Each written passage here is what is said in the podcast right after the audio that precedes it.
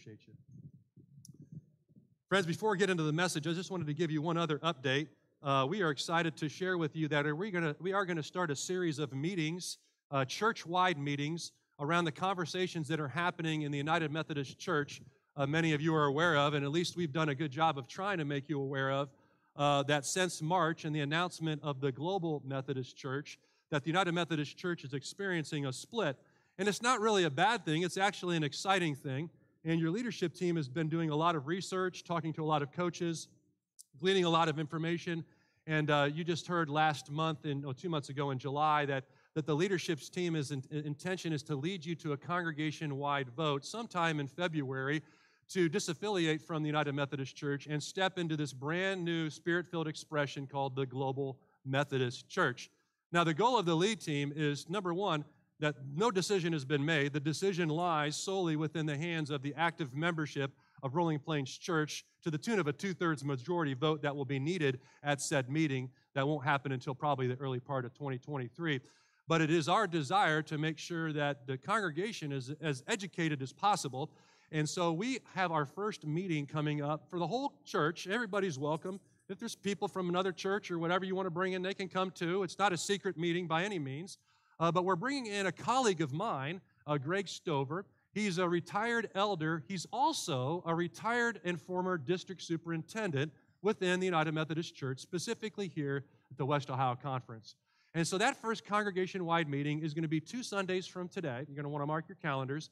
And we're going to ask you to stick around after worship. It's going to start at 1145, and uh, we'll be done. I promise we'll be done before the, the, the Bengals, the Browns, or the Steelers come on at 1 o'clock. You don't need to watch it anyways because the Browns are destined for the Super Bowl anyway. So it's, it's going to happen. But, but so friends, we just want you to be prepared. We're going to have some good conversation. We're going to hear from Greg. There'll be time for Q&A. You guys are asking a lot of great questions. The lead team just met this week, and we've had some a lot of good and robust meetings with people. I've had a chance to meet with uh, one of our women's Bible studies on Sunday morning. I've been invited to another life group on a Tuesday night to kind of just answer some questions and help. Friends, your lead team is available to meet with you. We want to talk with you, to share your concerns, to hear your excitement, whatever that may be, to help each other. So that's going to be on October 2nd. And so then in November, we've invited our district superintendent, Mark Chow of the Foothills District, which is what we're a part of. And he's going to come and he's going to lead a discussion on the uh, remaining United Methodist argument and narrative. And we're going to get a chance to hear from him. Mark is a very gracious man. He's a colleague of mine. I appreciate him very much. And we just want to make sure that we give you all of the perspectives. We're not here to sweep anything under the carpet or hide anything or force you to do something that you're not feeling led to do. And we're really super excited about this schedule and calendar. And then what we're looking at is maybe in January, we might have another church wide congregational meeting. And then we would seek that vote for disaffiliation and then to join the Global Methodist Church come February. The important thing to remember is your lead team is trying to handle all of the nuts and bolts of this so that we can keep the rest of the church focused on the main thing. And the main thing is continuing to reach people for Jesus Christ. And what happens at the denominational level, we are not going to allow to change or to adjust what we believe God is calling us to do. And that is to invite people to come as they are, to connect with God and others, to grow in God's word and prayer, and to go and help people in Jesus' name. Amen? Because at the end of the day, the name that matters the most over God's church is the name of Jesus Christ. Amen? So, how's that sound? Does that sound like a good plan? If you have any questions about that? You'll be getting emails. You'll be getting some information about it next Sunday and things. And uh, we're looking forward to having that conversation. All right, now you can start my sermon time. Okay, now, sermon, we're going to go into that. We're in a sermon series called Faith and Family. And today we're talking about just keeping it simple. Now, I introduced a verse of scripture to you last week that is our theme verse. It's carrying us through this sermon series. And it's out of Joshua 24, verse 15 part B. It's the second half of that verse 15. Let me set the context for you today. So Joshua is leading the children of Israel across the Jordan into the promised land. This is after he's taken the reins over from Moses. Moses only got so far. He never actually crossed into the promised land before he passed and handed the reins to Joshua and the rest of the families of Israel. And they had they, they went through, they, they endured battles. You'll see they battled at Jericho, cities like Ai, huge fortifications. Of course, they were successful. They were doing the will of God. There were all kinds of challenges along the way. And before Joshua was going to pass, before his death, God gave him a vision to speak into the life of his people before they settled their families in this rich and abundant land that was flowing with milk and honey. In other words, God wanted to give them a challenge to renew their covenant with Him, with their God, and to renounce idols and other gods and to declare who it is they were going to serve. And friends, it is this declaration that we are owning in our hearts and believing that God is calling for each and every one of our households and our families as we follow Christ and for the household of faith called Rolling Plains Church. And I want you to stand up with me right now. You're going to get your exercise today. Stand up with me right now. We're going to put that verse on the screen. Some of you are moving slower than others. I get it. All right. Get that blood flowing. And we're going to read this scripture together. And we're going to read it. We're not just going to read it, we're going to read it like we believe it. Who's ready to read scripture this morning like we believe it? Amen. Let's do it. All right. So, on the count of three, this is our declaration for our households. Amen. So, let's read this. One, two, three. But as for me and my household, we will serve the Lord. Who, who feels like that's the truth for them? Who feels like that's what they want to see happen in their household, friends? I want you to look at your neighbor and say, and say, my house is going to serve the Lord. How about yours? All right, now, now, now, now look at your other neighbor and say, like you mean it this time, uh, uh, my house is going to serve the Lord. How about yours? How about yours? All right, friends, good job. You can be seated now. That's all the exercise for the sermon here today physically. But we're going to exercise our hearts and believe something, God, something of God for powerful, uh, powerful things because we're raising households, and it's a hard thing to do. Anybody ever struggle raising a household? Anybody ever have any challenges? You know, the whole marriage thing, parenting, careers, schedules, it's just so challenging. And then you take that and you have God in there guiding you, but then there's all this this mixed up doubt and confusion that our culture is bringing into marriage and bringing into parenting and bringing into household relationships and roles in the family, and lines are getting increasingly blurry as we continue to progress as a culture and society. And you look around our community and our nation and our world, and what do you see with families? You see that families are struggling. We're struggling some families are struggling to keep their heads above water, to try to make it another day, to keep the relationships intact, to raise incredible children that are excited about stepping into a career and leading life and even someday leading their own lives. And so we're seeking the help of God to strengthen God's families to serve Him faithfully. Now, last week we began by forming the foundation. God forms the foundation of a godly family the rock of a family is a household with one man and one woman bound together in the covenant of Christian marriage. Now, there are many folk who have been through divorce. There are some of you that find yourself right now, even though you didn't plan on it, as a single parent. And we're here to say we're not offering any shame. We're, we're here to say you know, God is a God of mercy, God is a God of grace, God is a God of love, and we're not here to look backwards. We're not here to have somebody look over their shoulder and to be shamed for mistakes or challenges, or, or just you find yourself at a season of life where you never thought you'd wind up when you, were, when you began 20 years ago. Friends, there is no turning back, no turning back. I think there's a hymn. I might start singing a hymn up here, here in a second. I don't know. We're not turning back. We're not facing backwards. You can't do that anyways. You get an accident when you're facing backwards, moving forward. We're moving forward. We're leaning into God's best new thing, and we're seeking to energize God's transformational work into our current household setting. And every single one of us has a work to do. In Philippians, the Bible says, For he who began a good work in you will complete it and perfect it until the day of Christ Jesus. And he's speaking to preachers too. Every single one of us is an uncompleted and unfinished work in progress. And that's what we want to talk about today. How can God strengthen the, the, the core family unit, the foundation, the rock? How can He strengthen marriages in our life? Now, you might be single here today and you're like, well, if you're going to talk about marriage, what do I have to learn from that? You might be a widow or a widower. Uh, you, you might be just somebody who's fine, just living on your own. By the way, we learned last week that Paul says that's great. He recommends it. Because he says, if you're single, you're singularly focused on Jesus Christ. He says that's not a bad thing. No shame there. So, friends, I want to share with you today that we all have something to learn about God and our relationships, even though we're going to be focusing on marriage. Because whether you're single or not, every single one of us is married. The Bible says that we are the bride of Christ. The church is the bride of Christ. It is an intimate love relationship and setting that God uses in our life. And so we want to, we're all meant to lean in. We're all going to learn something as we look to God's word and we look at his design and the various roles that he has for the family household and unit to help strengthen marriages that will strengthen our household. And so, right off the bat, here's the kind of simple Dr. Seuss, real simple version of what God wants to give us. And here's the first statement love and submission, those two things. Love and submission are keys to a healthy marriage.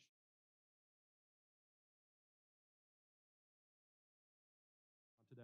In Colossians chapter 3, you're going to see the Cliff Note version of God's family and household unit. Wives, submit yourselves to your husbands. There's that word submit, as is fitting in the Lord. Husbands, love your wives and do not be harsh with them. So there's that word love, love and submit.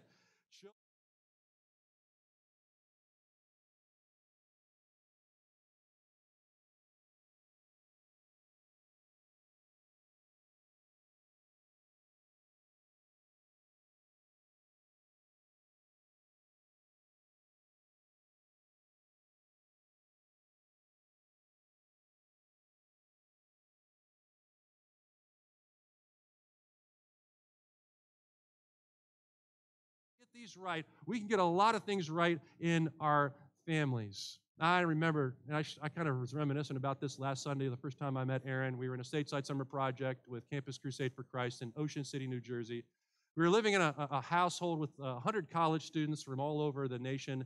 And uh, I remember, I think it was the first day that I was there. A lot of them were already there because Ohio State was still on quarters back then. And so we got out a little late, got there uh, beginning of June. And I remember, I remember, I didn't even met her yet. I just caught a glimpse of her from across the room.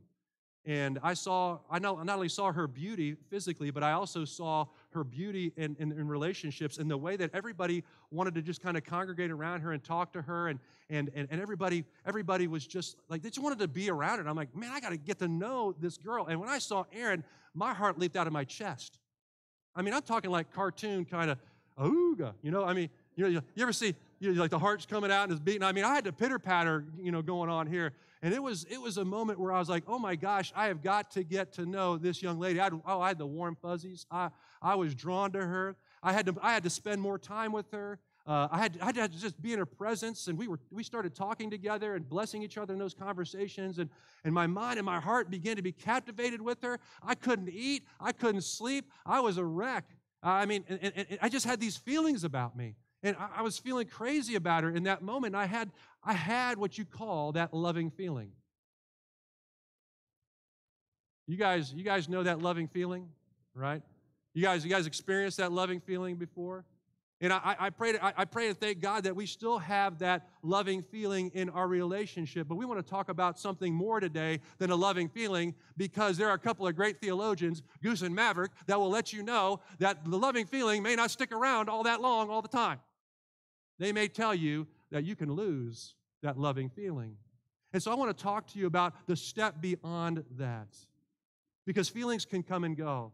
You see, my loving feeling for my now bride, Erin, eventually led me to ask her to be my wife in holy matrimony. And love, therefore, moved from just a feeling into the commitment of marriage. And so God takes the feelings of love in that moment and seals them together in a covenant promise. It's a binding commitment. The word covenant means a binding agreement between two or more people, and it almost always involves God because God was the one that gave us the very first covenant back in the book of Genesis with Abraham and his family. And I'll make a father of many nations, and I'm going to bless people. And, and, and then the story began to be told for God's purpose for his creation. And so I had all these feelings that were leading to an incredible commitment of marriage with her. And he took that feeling of love and sealed it together. And in marriage, you find yourself committed in love. And to steal a reference from another song, we know then that love is more than a, for you Boston fans out there, you know, love is more than a feeling. It has to be. It's more than a feeling. Love isn't just a feeling, it is a commitment. And the problem today is we got a bunch of relationships out there acting on nothing but a bunch of loving feelings without the commitment of God. Think about that for a second. That's the struggles that we have today. And you want to know what happens when we operate on nothing but those loving feelings without the commitment of God? we wind up tripping up and messing up and blowing up, and things in households are blowing up everywhere, and we're struggling, and relationships are separating and, and, and, and busted, and, and, and there's heartache, and children are you know, growing up lost. And friends, listen, when a man loves a woman, When a man loves a woman. Going Michael Bolton on you here today. When a man loves a woman, they move beyond just the feelings into a marital covenant. It is a commitment of giving yourself to them in mutual submission. You, watch this now, you are no longer your own. You are two joined together that have become one flesh. And it is more than a loving feeling. You have become one, the Bible says. A husband, a man will leave his mother and father and join together and become one flesh with the woman. We read that last week. And that's the foundation for these families that God is talking to us about. It is a loving commitment that leads to mutual submission. Mutual, we don't like that word submission, but it is a godly attitude and word that we've kind of distorted over time, okay? So I wanted to share with you, just real quick, and I did this last week. If you weren't here last week, this is kind of like a PG 13 kind of message series. So we are going to talk about mature uh, subject matter and content. And you want to know why? Because God talks about it, because it's in the Bible. And if we don't get a chance to teach the Bible on these kind of topics, well, then we're left to have our, our, our public school systems teach us these things and other places and the news media. And, and so we just got to get it right according to God's word. And so it's a, a, marriage is a loving commitment that leads to mutual submission, and it's consummated in God's wonderful gift of sexual relationships. It's consummated in the gift of sex. In 1 Corinthians chapter 7, the Bible speaks to that. It says the husband should fulfill his marital duty to his wife. And likewise, the now listen, if you got young children, again, we got we got a banging children's ministry out there, and you can you can it's incredible. If you if you're feeling uncomfortable with this, please, I, you can you can even go ahead there now and take your child to the children's ministry, and that's okay. But young people, I'm here to tell you, you need to know this stuff. Young people, you need to hear this, okay? The husband should fulfill his marital duty to his wife.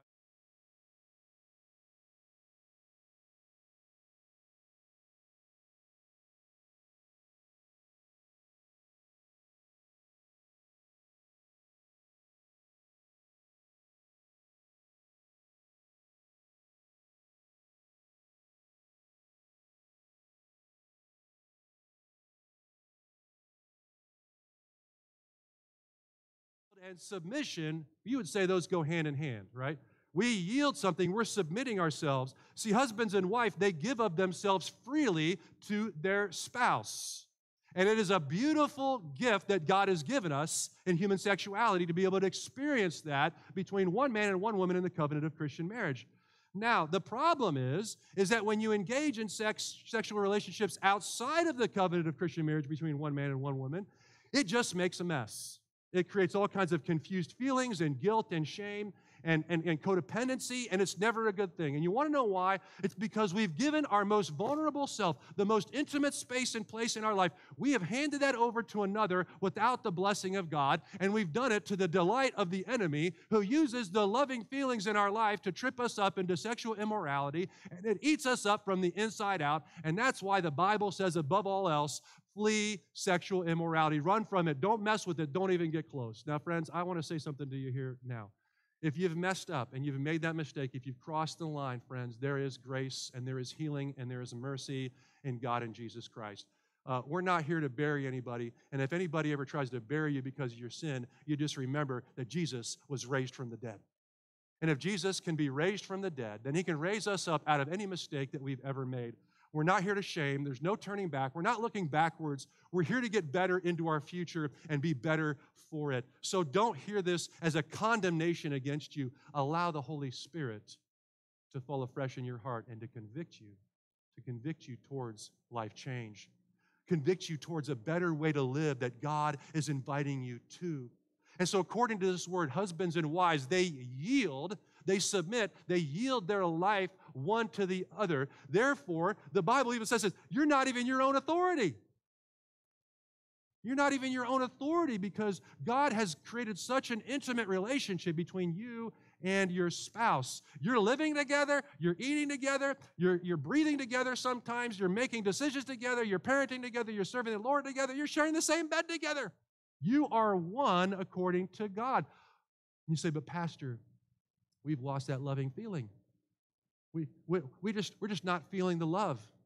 Well, friends, I, I, I've, I've lived in 26 years of wonderful marriage, and I'm here to tell you there are days where Erin and I are feeling it. Can you believe that? Am I allowed to say that to you? That even your pastor doesn't feel it 24 hours a day, seven days a week, 362 days a year for 26 years? And that's because the, it's about the commitment, not the feeling. It's about the commitment and not the feeling, and that is what sustains. So it's not about whether you feel it or not, it's about what you've committed to. You see, friends, we live in a culture and society today that the only way that we have good actions is if we feel good about it. In other words, we say, well, if I'm not feeling it, then I'm not going to do it. Well, friends, we weren't raised that way, were we? Nobody raises their child uh, in a way like, well, you know, is, is, you know, uh, mom and dad, I'm just not feeling clean in my room today. Well, oh, really? Okay. Well, I got a better alternative for you. I'm not feeling like providing food in your household and a roof over your head today. We don't do what we feel, we do what's good and right. This is what we raise our families with. This is what we teach our kids. Every person in here has been taught this lesson, but yet we forget about that when we get to be adults. It's not about feeling your way into a good action, it's about good actions that lead you into good feelings. And we got to learn how to act our way into the feeling rather than feel our way into the action. And when we act our way into the feelings, when we do the good and right thing that God has given us, oh, then the feelings come, friends, and they will just come at you like a deluge. In Galatians, the Bible says you will experience love, joy, peace, patience, goodness, faithfulness, gentleness, and self control. Oh, the feelings will be there. We just got to act right before God. I mean, who's ready to act right before God? I, am ready. I'm tired of playing games, right? We got to act right with God. We got to follow God's word. And when we do, we're going to act our way into a feeling and see what God does. It's the commitment, not the feelings, that sustain us. And so when I married Erin, I said, I'm committed. I'm giving myself to you in the covenant promise. The word submit in the dictionary says to yield that word came up in the dictionary. I wonder if they got it from the Bible. Think about it for a second. It's in the Bible, right? He, but he yields, but she yields. The word submit says to yield to a superior force or to the authority or will of another, to yield to a superior force. I'm here to tell you that every time I walk into the house, I, I know I am yielding to a superior force. And it starts with God, and then the next person, her name is Erin. That is the superior force lineup in my life. Can I get an amen from somebody? Guys especially we know you know you know she she really run she really does in that moment run things in our household and i would be lost without her. I am yielding to a superior force. I do it by my own will. It says to yield to a superior force or to the authority or will of another. It's what we do not only in marriage but let's start well before that. It's what we do with god. Isn't god ultimately our superior force who wants to claim today that God is your superior force? God is my superior force. How about you? Now, watch how this works. When you start to identify that God is your superior force, you begin immediately to practice yielding your will to God, giving Him the control of your life, giving Him your purpose, your whole life, your whole identity. It's all His. And so we, we learn this practice. The Bible in Romans says we offer our bodies as a living sacrifice, holy and pleasing to Him. And the Bible says this is our spiritual act of worship by yielding our whole life to God, giving Him everything our eating, sleeping, drinking, going to work, hanging out with our family life, and putting it all before God. And when we do that, we practice every day with God a yielding of our will and control of our life. And so as we submit to God and put Him at the center of our life, and we put him at the center of our marital relationships and our marriage covenant, don't you believe that it equips you to practice the same thing that you want to put into practice with your spouse? And so, in other words, we're just practicing with the person we married what we've already practiced with God. We already know how to yield. We already know how to submit because we do it with God. Now, watch how this works. If you enter into marriage or if you enter into cohabitating relationship without God's blessing, and God's not a part of that, then all of a sudden we're practicing all kinds of things that create confusion, and we haven't learned how to yield to God. We haven't heard, uh, we haven't learned how to submit to God, and we really don't know the love of God. And no wonder we get into a relationship and we mess everything up because we have we have no foundation, we have no litmus test, we have no idea what it's like to yield, what it's like to to submit because we haven't allowed God to show us. Well, what do you mean? I mean, how does God show us how to yield? Well, if you take a look at Jesus, you see a God who has a son who is willing to submit to his father. We're in a Bible study on Thursday nights, uh, pastor's Bible study. Friends, if the, we've met for three weeks now, if everybody showed up, we have probably 45 people that have been coming to Bible study in the last three weeks. It's just incredible. And we're studying the book of Philippians, and in chapter 2 of Philippians is one of the greatest explanations and understanding of who Jesus Christ is in our life and who he is as the person and work of Christ and the Son of God. And in there, I'm, gonna, I'm just going to read a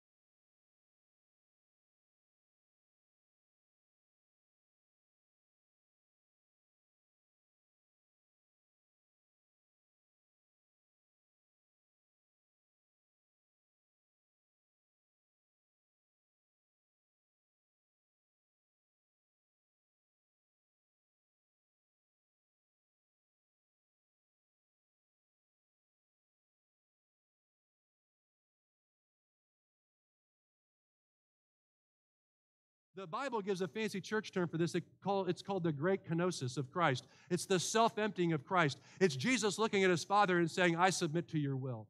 I submit to your will. Uh, I yield to your will. It's a powerful read. Check out Second uh, uh, Philippians chapter 2 and read that whole thing. And so in there, we see that Jesus submits to the Father's will all the way to the cross and even unto death. And so, friends, here's the invitation of God. In your relationships with one another, you should have the same attitude and mindset of Jesus and what he did. In your marriage, then, have the same mindset as Christ. Friends, Jesus had a loving feeling. And if you know anything about Jesus' loving feeling, it got tested because he found himself in the garden questioning his loving feeling. He's like, basically, he's standing before the Father kneeling, weeping in the garden before he's about to experience 24 hours of his passion and death and suffering and everything.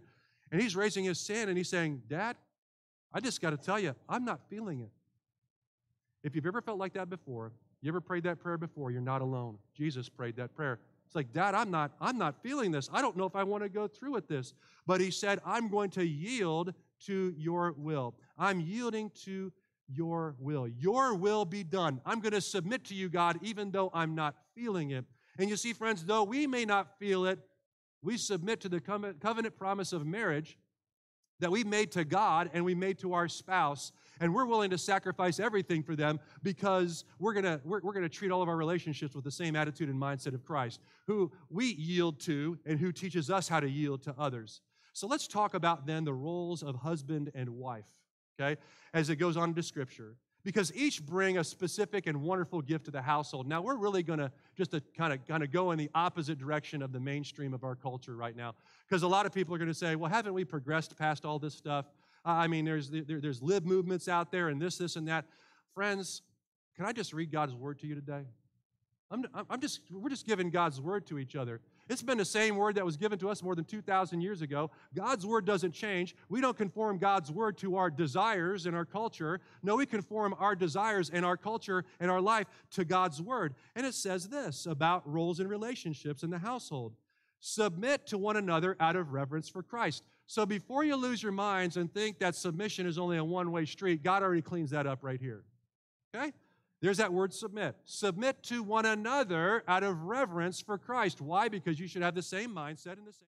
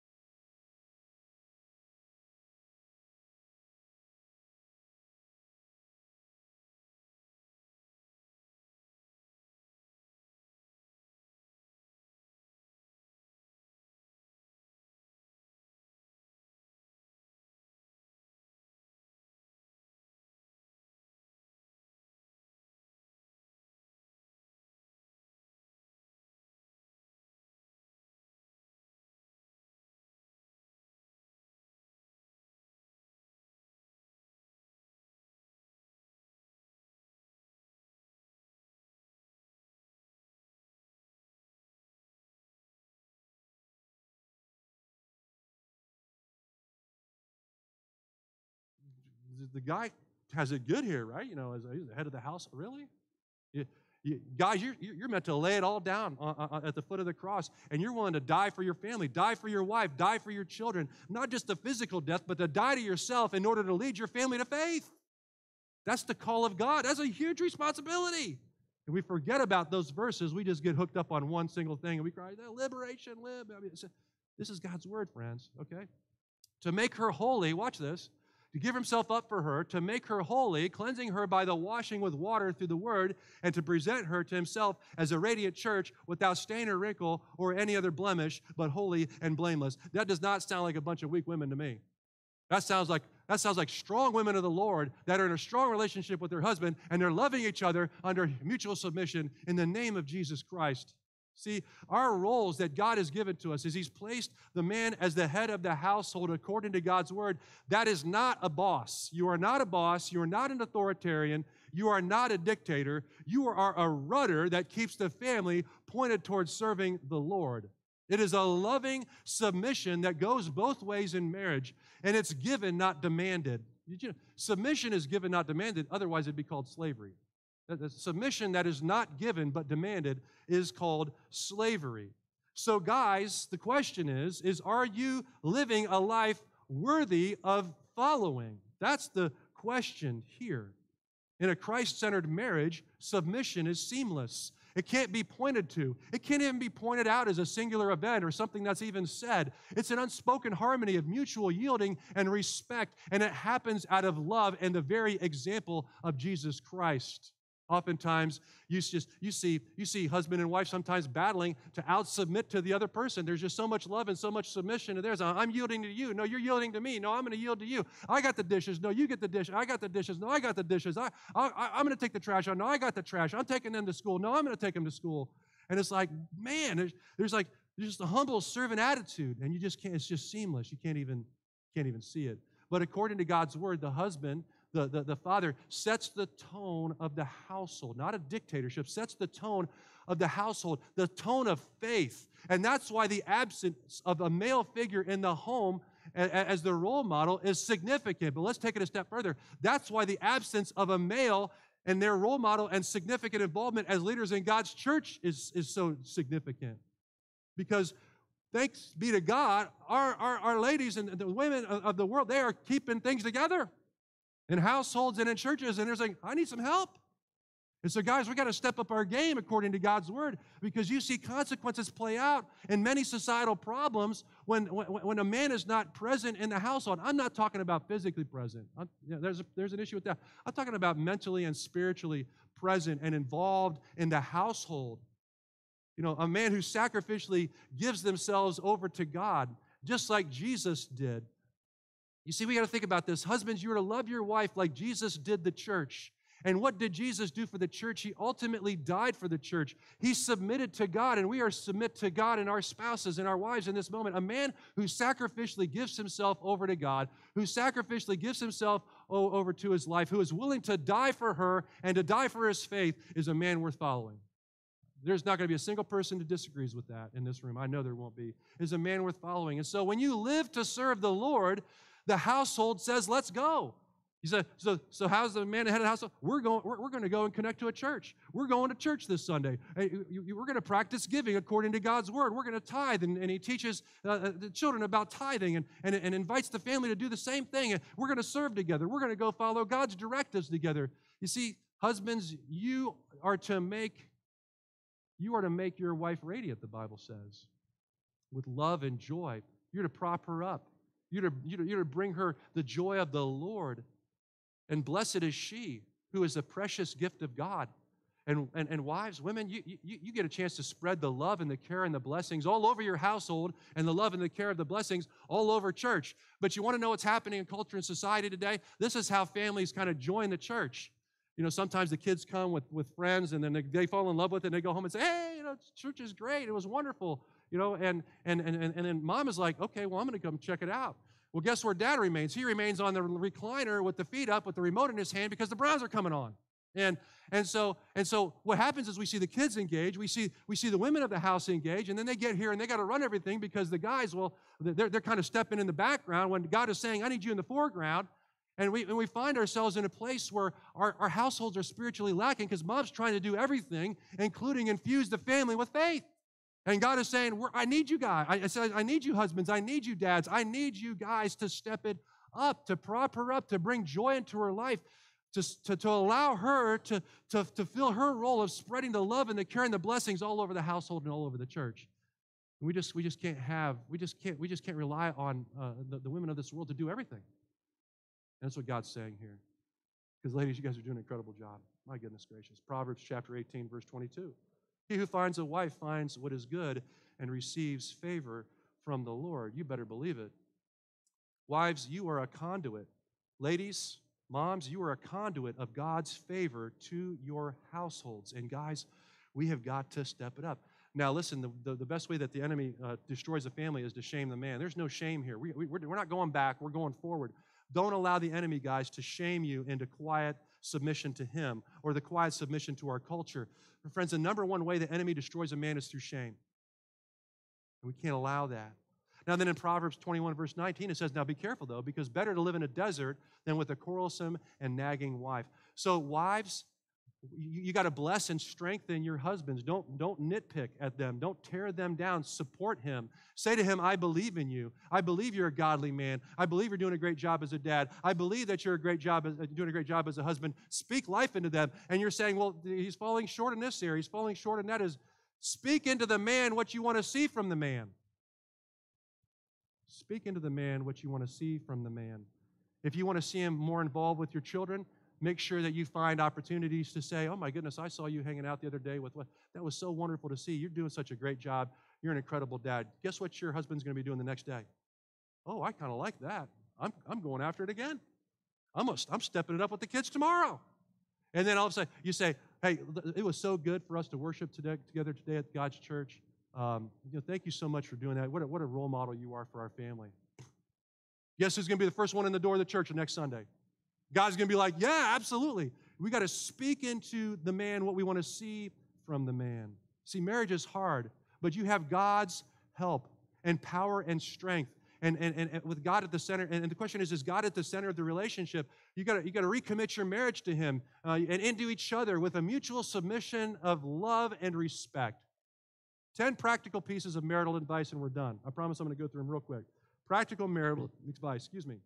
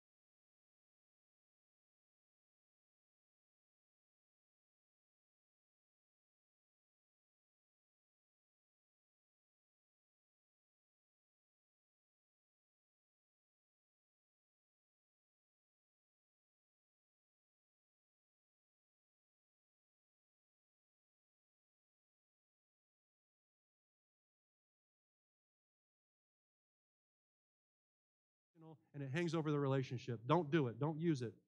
Remember, if you've already crossed these lines, there's grace, there's mercy, there's healing.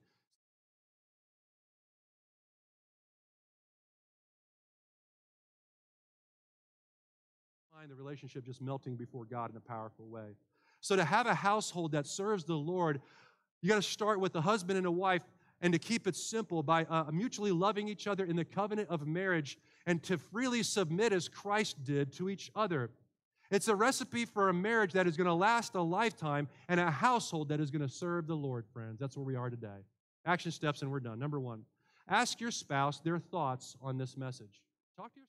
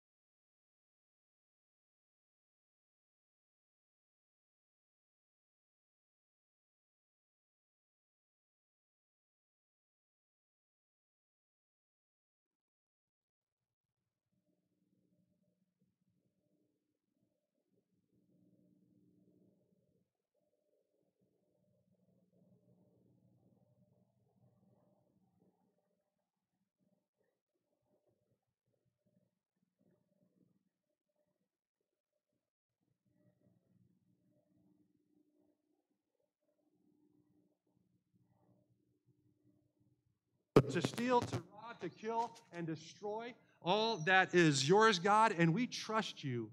We trust you for your power and authority in our life. We give it all to you, God. We need you. And Lord God, I just I can picture the altar being filled this morning of marriages that aren't just because they're struggling, but just marriages that want to be better, no matter what that better might look like.